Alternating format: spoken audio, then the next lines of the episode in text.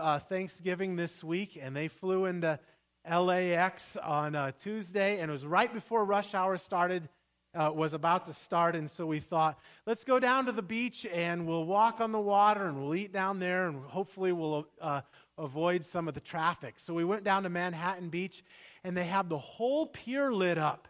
I'd never seen it like this. They have Christmas lights all the way down and then a big Christmas tree type thing at the end. And it was really beautiful. We took a bunch of pictures. It was beautiful as the lights kind of ricochet off of the water, and it's really pretty. And I love all of these Christmas lights, not only because it looks beautiful, but it has some symbolic meaning. In fact, several of the authors of the Bible uh, talked about Jesus coming to this earth as a baby, as light coming into the world. So, for example, in, Math, in John chapter 1, verse 9, uh, John says, The true light that gives light to everyone was coming into the world. Talk about Jesus coming to this world to bring true light to everyone. Matthew says, Matthew 4:16, the people living in darkness have seen a great light. On those living in the land of the shadow of death, a light has dawned.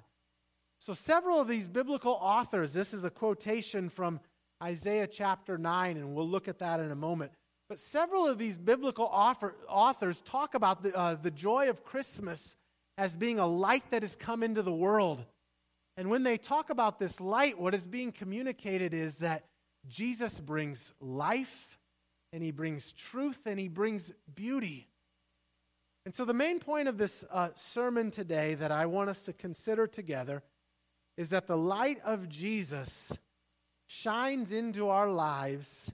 The light that Jesus shines into our lives can move us from ignorance and evil to God's wisdom and goodness.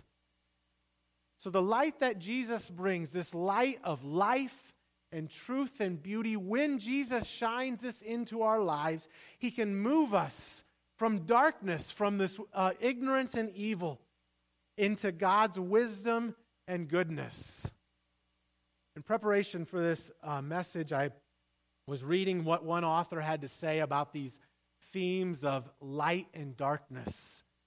And I thought what he said about darkness was especially relevant uh, given that uh, we are thinking about Christmas today. He says, Tim Keller says, in the Bible, the word darkness refers to both evil and ignorance. It means, first, that the world is filled with evil and untold suffering. Look at what was happening at the time of the birth of Jesus violence, injustice, abuse of power, homelessness, refugees fleeing oppression families ripped apart, and bottomless grief.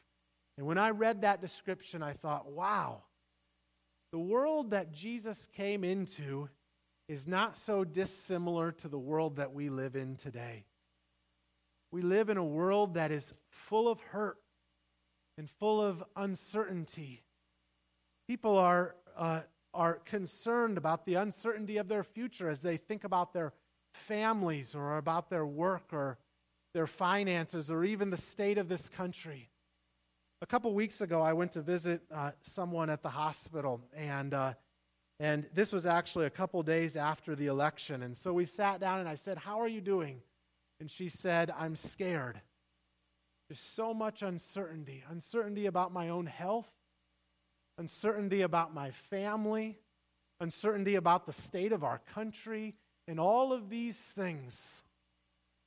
And I think if we were to examine our own lives, we would admit that there are things in the future, things that are taking place all around us and even within us that cause us anxiety, that cause us worry. And, there, and what we need is we need hope that there is some good coming down the road.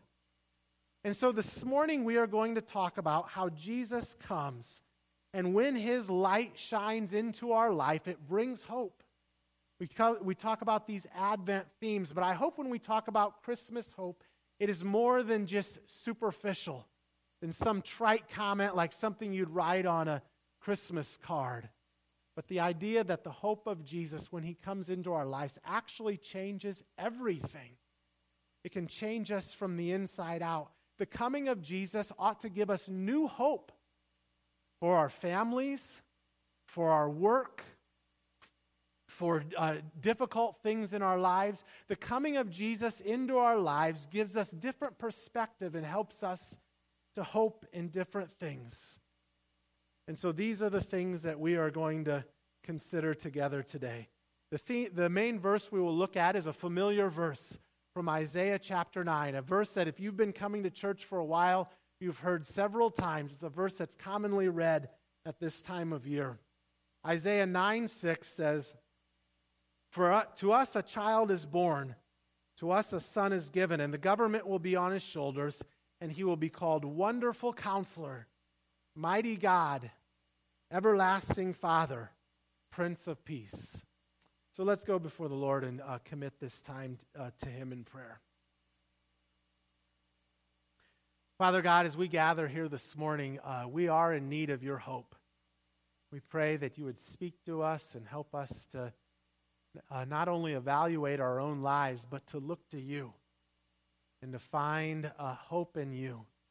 That you would speak to us and wherever we are at in our lives, and that you would help us uh, to, to turn our eyes to you. And so, God, I pray that you would bless this message. In Jesus' name, amen. As I said, this is a verse that we read all the time this time of year Isaiah 9 uh, 6. We talk about Jesus being a wonderful counselor, a mighty God, an everlasting Father, a Prince of Peace. But in fact, this verse uh, is, uh, was given 500 years before Jesus ever came to this earth. It was given by the prophet Isaiah to the people of Israel. And so there is a context. We kind of just take, we pluck it out, uh, but there is a world in which this is given.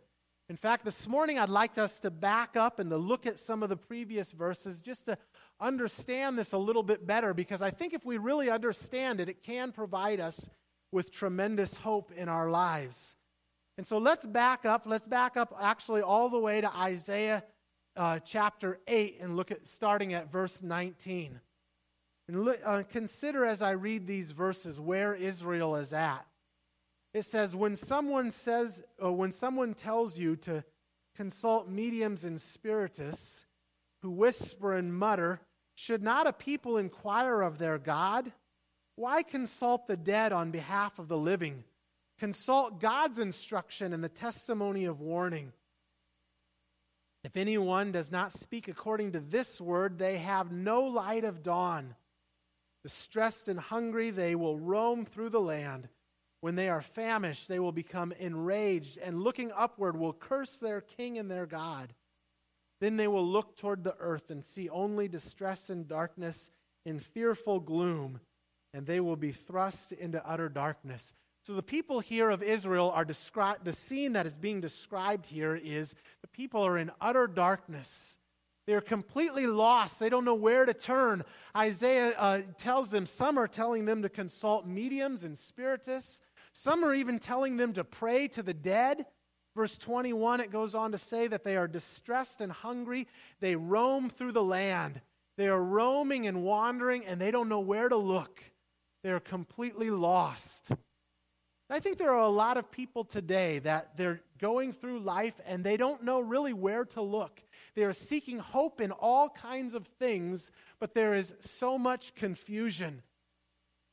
Sometimes I'll talk to people and they'll ask me, What do you do for a living? Oh, well, I'm a pastor over in West Covina. And so right away, they tell me about their church involvement. And a lot of people, they'll say, You know, I used to go to church. I just, I don't have the time anymore. Or, you know, I don't, I just, church isn't my type of thing. I know church is good for some people. They like uh, God and religion and all this stuff. It's just not my cup of tea. As if it's a take it or leave it type of thing. And they live in darkness and they don't even know that they're in darkness. They consider themselves just completely okay. When I was in college, I worked as a, a camp, uh, as a counselor at a, at a Bible camp. And so every week, all throughout the summer, we'd get a new batch of campers. And so I'd gather up my, uh, my kids in, that were in my cabin on the first night, and I'd say, Leave your flashlights in the bunk and line them all up at the door. And I'd shut off the lights and I'd say, We're going for a hike. And, we, and uh, this is out in the middle of the woods. There's no light. You've been out in the woods, right? Uh, when there's no artificial light and it is just like pitch black. And we just start walking through the trails. And the amazing thing is, after a while, your eyes begin to adjust. The reason I did this is kind of a team building exercise. Okay, and we'd start walking through these trails, and eventually you can kind of see where you're going, and the kids are say, Oh, watch out, there's a root here, don't trip. And oh, there's a mud puddle here, don't step in it. And they're helping each other out, and they get back, and we, and we turn on the light, and they're high fiving each other. Yeah, we took a walk in the middle of the dark, and they're all happy, and they think they did a great job. But when they look in the mirror, when the light's on, they've got little scrapes on their face. They walk through some branches, and they didn't even know it. Their feet are, their shoes are all full of mud. They stepped in mud puddles, and they had no idea. You see, when the light of Jesus shines into our lives, we've got little scrapes and we've stepped in mud puddles and we have no idea. People are high fiving each other, think they're doing a great job. Hey, we're doing good, we're living our lives. But the truth of the matter is, they're, they're, they're stuck in all of these things in which the hope is so shallow, shallow, it doesn't really provide any true meaning in their lives. And so we hope in money and we hope in success and we have hopes for our family. We have hopes for our friendships and all of these things. And yet, uh, uh, and yet the hope, and yet the only thing that can re- really bring real meaning and certainty in this uncertain world is a hope in God. And so Paul tells Timothy in 1 Timothy 6, he says, Command those who are rich in this present world, not to be arrogant, nor to put their hope in wealth, which is so uncertain, but to put their hope in God, who richly blesses us with everything for our enjoyment. So there is a hope here. There is a, there is a, uh, there is a movement from a hope that is so uncertain to a hope that is grounded in Jesus Christ. When we go back to Isaiah, there is a movement in this passage. In fact, I want us to notice three movements in this passage as we seek to have hope in our lives. The first movement we see here is a movement from lost to looking. The movement happens in Isaiah 9 1. We see a people that is so lost, now they have begun to find their way. 9 1 says, Nevertheless, there will be no more gloom for those who are in distress. In the past, he humbled the land of Zebulun and the land of Naphtali, but in the future, he will honor Galilee of the nations by the way of the sea beyond the Jordan. The first turning point here, as it says for the Israelites, is they went from lost to looking. They began to have direction in their lives because they began to look to God. There's a lot of lands here mentioned in this passage, and we don't need to go into all of these details. But the, what I want you to understand is when this was given, the Israelites were under captivity from the Assyrians, or sometimes we call them the Babylonians. They are under captivity. And so we sing this Christmas carol, O come, O come, Emmanuel, and rescue captive Israel. This is what it's talking about. The, uh, Israel is being rescued because they finally look to God. There is a movement from lost to looking. And that's what's, that is what we are called to today as well to look to God. It doesn't mean that we have to have everything all figured out, but do we look to God? Do we look for God for our family, for our work, for, our, for the difficulties in our lives? Are we seeking God with our lives? And that is my question for you. Are you looking for God? Or are you satisfied just to walk in the darkness? Or should we look for the presence of God all around us? If we seek hope, the first movement is to move from lost to looking. The second movement is to move from darkness to a new vision. We see that here in verses 2 and 3. The people walking in darkness have seen a great light. On those living in the land of deep darkness, a light has dawned. You have enlarged the nation and increased their joy. They rejoice before you as a people rejoice at harvest as warriors rejoice when dividing the plunder. So, what we see here is the people have moved from darkness to having a new vision. They rejoice as if there is a huge harvest before them. They rejoice as if they are dividing up the plunder of war. They see things in a different light. even though they are technically still under captivity, they see it through God's perspective. When the light of Jesus shines into our light, it causes us to see everything with a different point of view. It helps us to see have a different perspective in our lives. As I was thinking about this uh, point in this message, I, I was thinking about our church family. And we have a family. I'm going to invite in a moment Jose and Nancy. Uh, Nancy's going to come and share. But I think of them because I know that they, they have a beautiful family. Lucas is in our youth group, he's involved uh, there. And then they have a young daughter, uh, Sarah, who's what, nine or ten, nine years old. And when Sarah was born into their lives, it kind of gave them a different perspective, a different hope for their family. And God uh, did a work in their hearts. So, and so I'll ask Nancy, I think Nancy's going to come and share with us how God worked during that time when Sarah was born.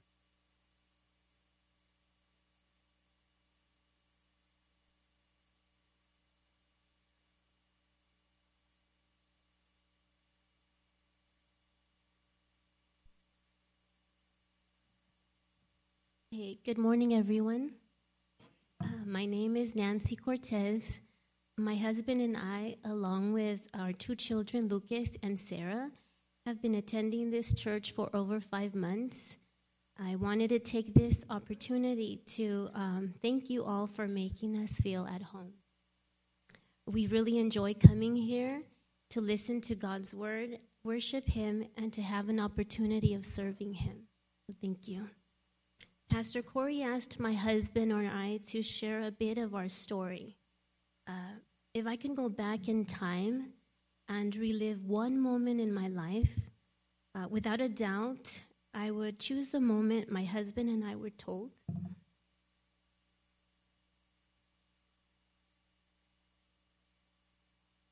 That our little girl, who's sitting over there, and you might hear her every once in a while, would be born with Down syndrome a physical and mental disability. Looking back now, I wish I had reacted differently. As you can only imagine, my daughter's diagnosis uh, brought our life, as we knew it, to a complete halt. In all honesty, at that moment, I felt a sense of soul crushing hopelessness. Hopelessness because we really didn't know what to expect. Hopelessness because I worried about how others would treat her. Hopelessness because of the medical professionals that insisted that a child like Sarah would bring suffering to us, herself, and to our son Lucas whose quality of life, according to them, would suffer from having a sister like Sarah, who is somehow less than. Fortunately, we have a loving God who loves us and made us in his own image. His word tells us the Lord does not look at the things man looks at. Man looks at the outward appearance, but the Lord looks at the heart. So my husband and I clung to his word and promise. We decided to trust his will and allow him to lead the way for us. Her arrival was just as sweet and special as my son's. She was surrounded by a loving family, and just like any other precious baby, she just needed love. She needed someone to depend on and to care for her. We were cognizant that raising our baby with special needs was not going to be easy. But we were confident that God would step in and provide in whatever area we felt short in. Fast forward nine years, Sarah is a beautiful soul. She is healthy, happy, loves to give hugs and kisses, and is full of life. She doesn't ask for material goods. She's easily pleased with all the simple things in life. She brings out the best in everyone simply by being herself.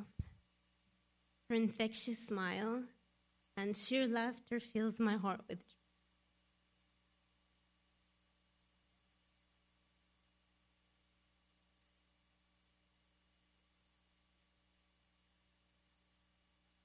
Children with Down syndrome do need a little bit more help reaching their milestones. They do everything a bit later on the developmental charts, but the wait and the extra effort make every milestone a cause for celebration. Meeting Sarah's needs redefined our character, built a stronger unity in my family, and gave us a sense of purpose. I know for a fact that God has a purpose for Sarah's life as well. Her life has impacted our life. Through her life, God has given us a gift of perspective and tolerance. Sarah has forced us to slow down, and because of that, we are able to see, feel, and appreciate the blessings that God has mercifully given us and continues to give us each and every day. My anxiety, sorrow, and fear of the unknown were replaced with hope. Not the hope so, but it is a know so. It isn't wishing for the best. It isn't waiting to see what happens and hope that it turns well. My hope comes from God's promises, and I have chosen to put my faith in Him. Yes, our family is different. That's a fact. Our challenges are different. That's a fact. Our life was forever changed. That's a fact. Would I change anything about it? Without a doubt, no. I love my girl. I could not see our life without her. I thank God for her precious life each and every day. Her life is valuable. Through my personal journey, God has given me hope. The kind of hope that only comes from knowing with certainty that He will walk with my family and I every step of the way. So I have made the choice to look to Christ, look to His promises, and hold fast to them. Thank you.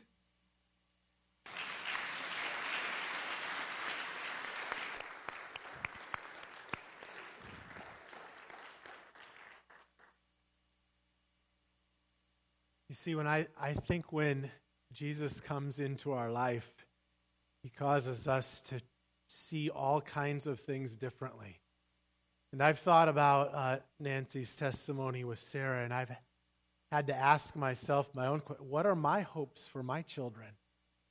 In light of Jesus and what he has given us, what are my hopes that not just that my kids would be successful or something along those lines, but when Jesus shines into our lives, he gives us new perspective on all kinds of things.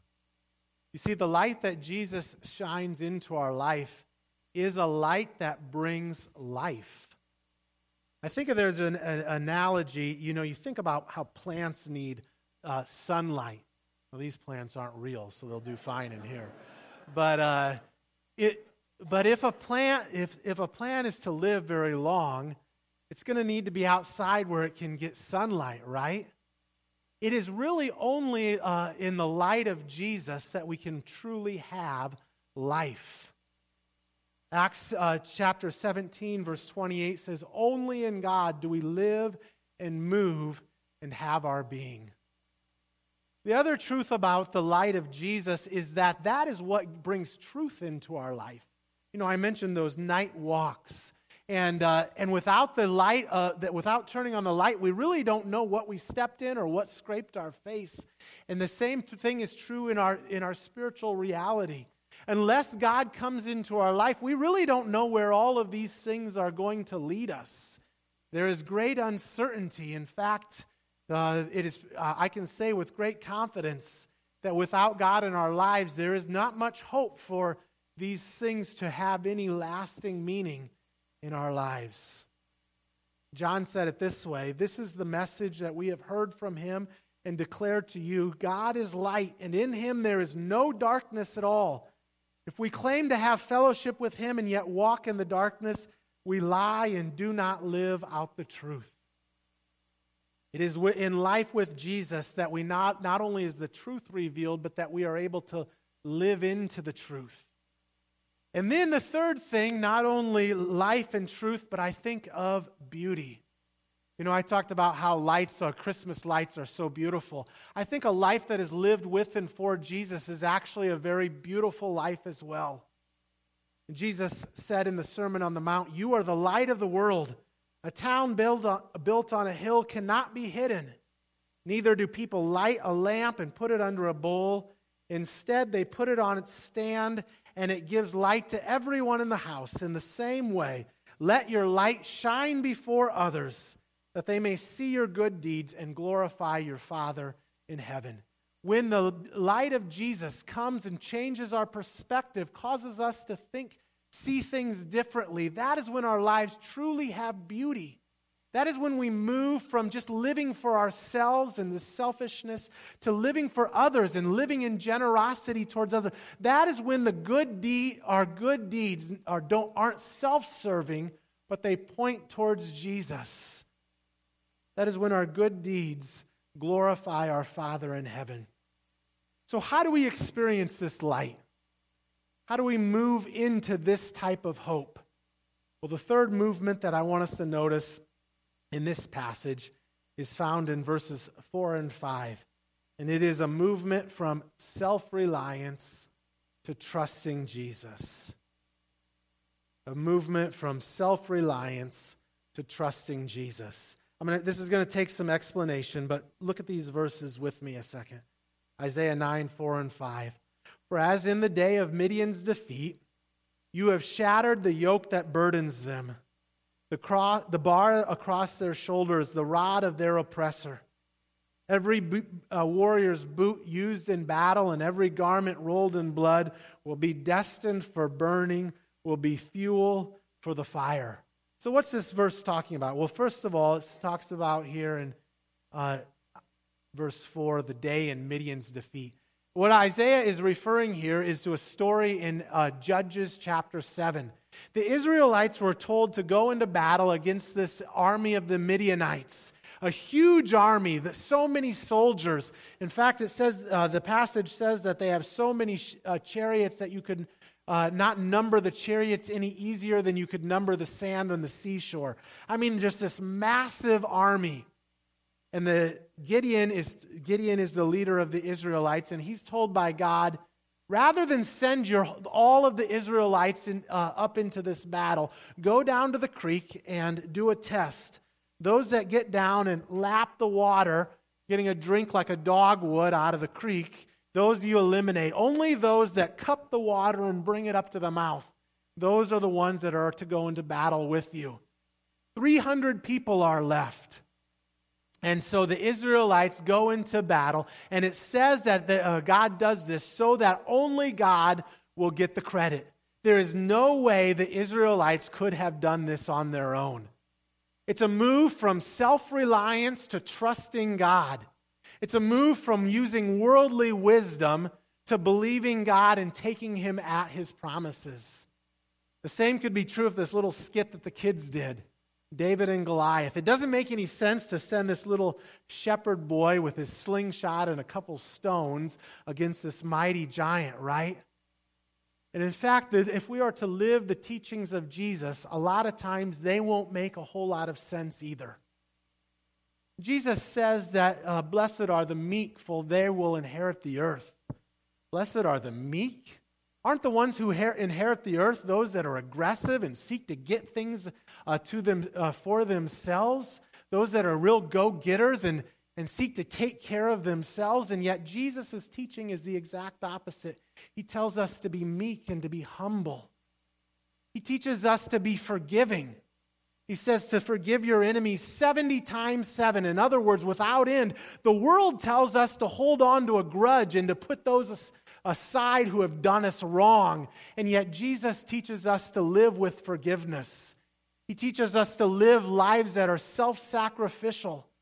He says uh, to, to daily deny yourself, take up your cross, and uh, follow him. Who denies themselves? If you want to live a life that makes a real difference in this world, if you want to live a life kind of as a rebel, that you stand out, you know, you want to live uh, counterculture, live the way that Jesus taught us to live. Believe me, you'll, you'll stand out. It doesn't make any worldly sense. Jesus told us to live with generosity, to love your neighbor as yourself. No one looks out for their neighbor as they look out for their own interest. But Jesus tells us to live a different type of life. It is a life that moves away from trusting our own wisdom and our own strength, uh, relying on our own understanding, and it trusts in Jesus. The ways of Jesus never quite make sense to those that are just living in this world. Does it make any sense that the God of the universe was born as a baby in a manger? Does it make any sense that uh, Jesus, the king, would have to live as a refugee fleeing for, for his life through Egypt? Does it make any sense to win salvation to the world, for the world to be nailed on a cross? And then you tell people that you believe in, uh, in someone that rose from the dead after three days, and they'll really think you're strange. You see, the ways of this world, they don't make a whole lot of sense, but God calls us to move from self reliance to trusting in Him and taking Him at His word. Verse 5 goes on to say, Every warrior's boot used in battle will be destined for burning, will be fuel for the fire. In other words, the warrior's boot, this is the, uh, this is the boot that's used for war, for fighting, to take things into your own hands. And he says you might as well burn those in the fire. Use them for, for heat because you're not going to need them any longer. And, and God is telling us to get rid of our own ways and to look to Him and to trust in His ways. And then when we see these things happen, this is where the true movement takes place. It is a movement from lost to looking. It is a movement from darkness to a new vision.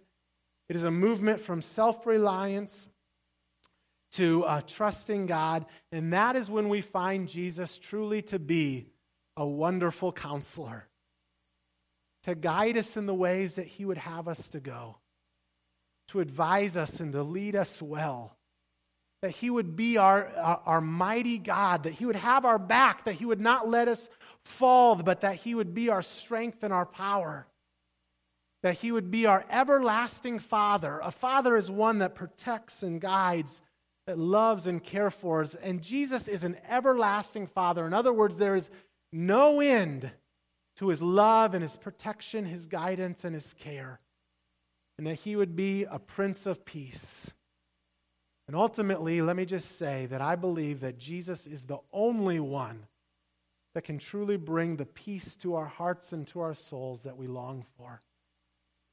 We've just gone through a political season in which the politicians make all kinds of promises, but peace will never come through governments or treaties. It is only found in the light of Jesus, in living with and for Him. And so here is my uh, application question for us today. How is God calling you to see your life differently in light of Jesus' coming? What is He calling you to look at in your life differently, from a different perspective? Is He calling you to have new hopes for your family? Is He calling you to have different hopes for your work? Maybe you, in light of Jesus in your life, maybe you will look at your work or your career in a different way. Is he calling you to look at how you treat your money and your finances differently? Have new hopes for your wealth, that you would use those things in, in, in light of Jesus in his presence?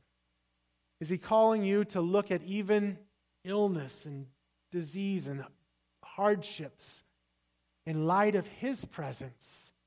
To have different hopes as we think about him coming into our lives.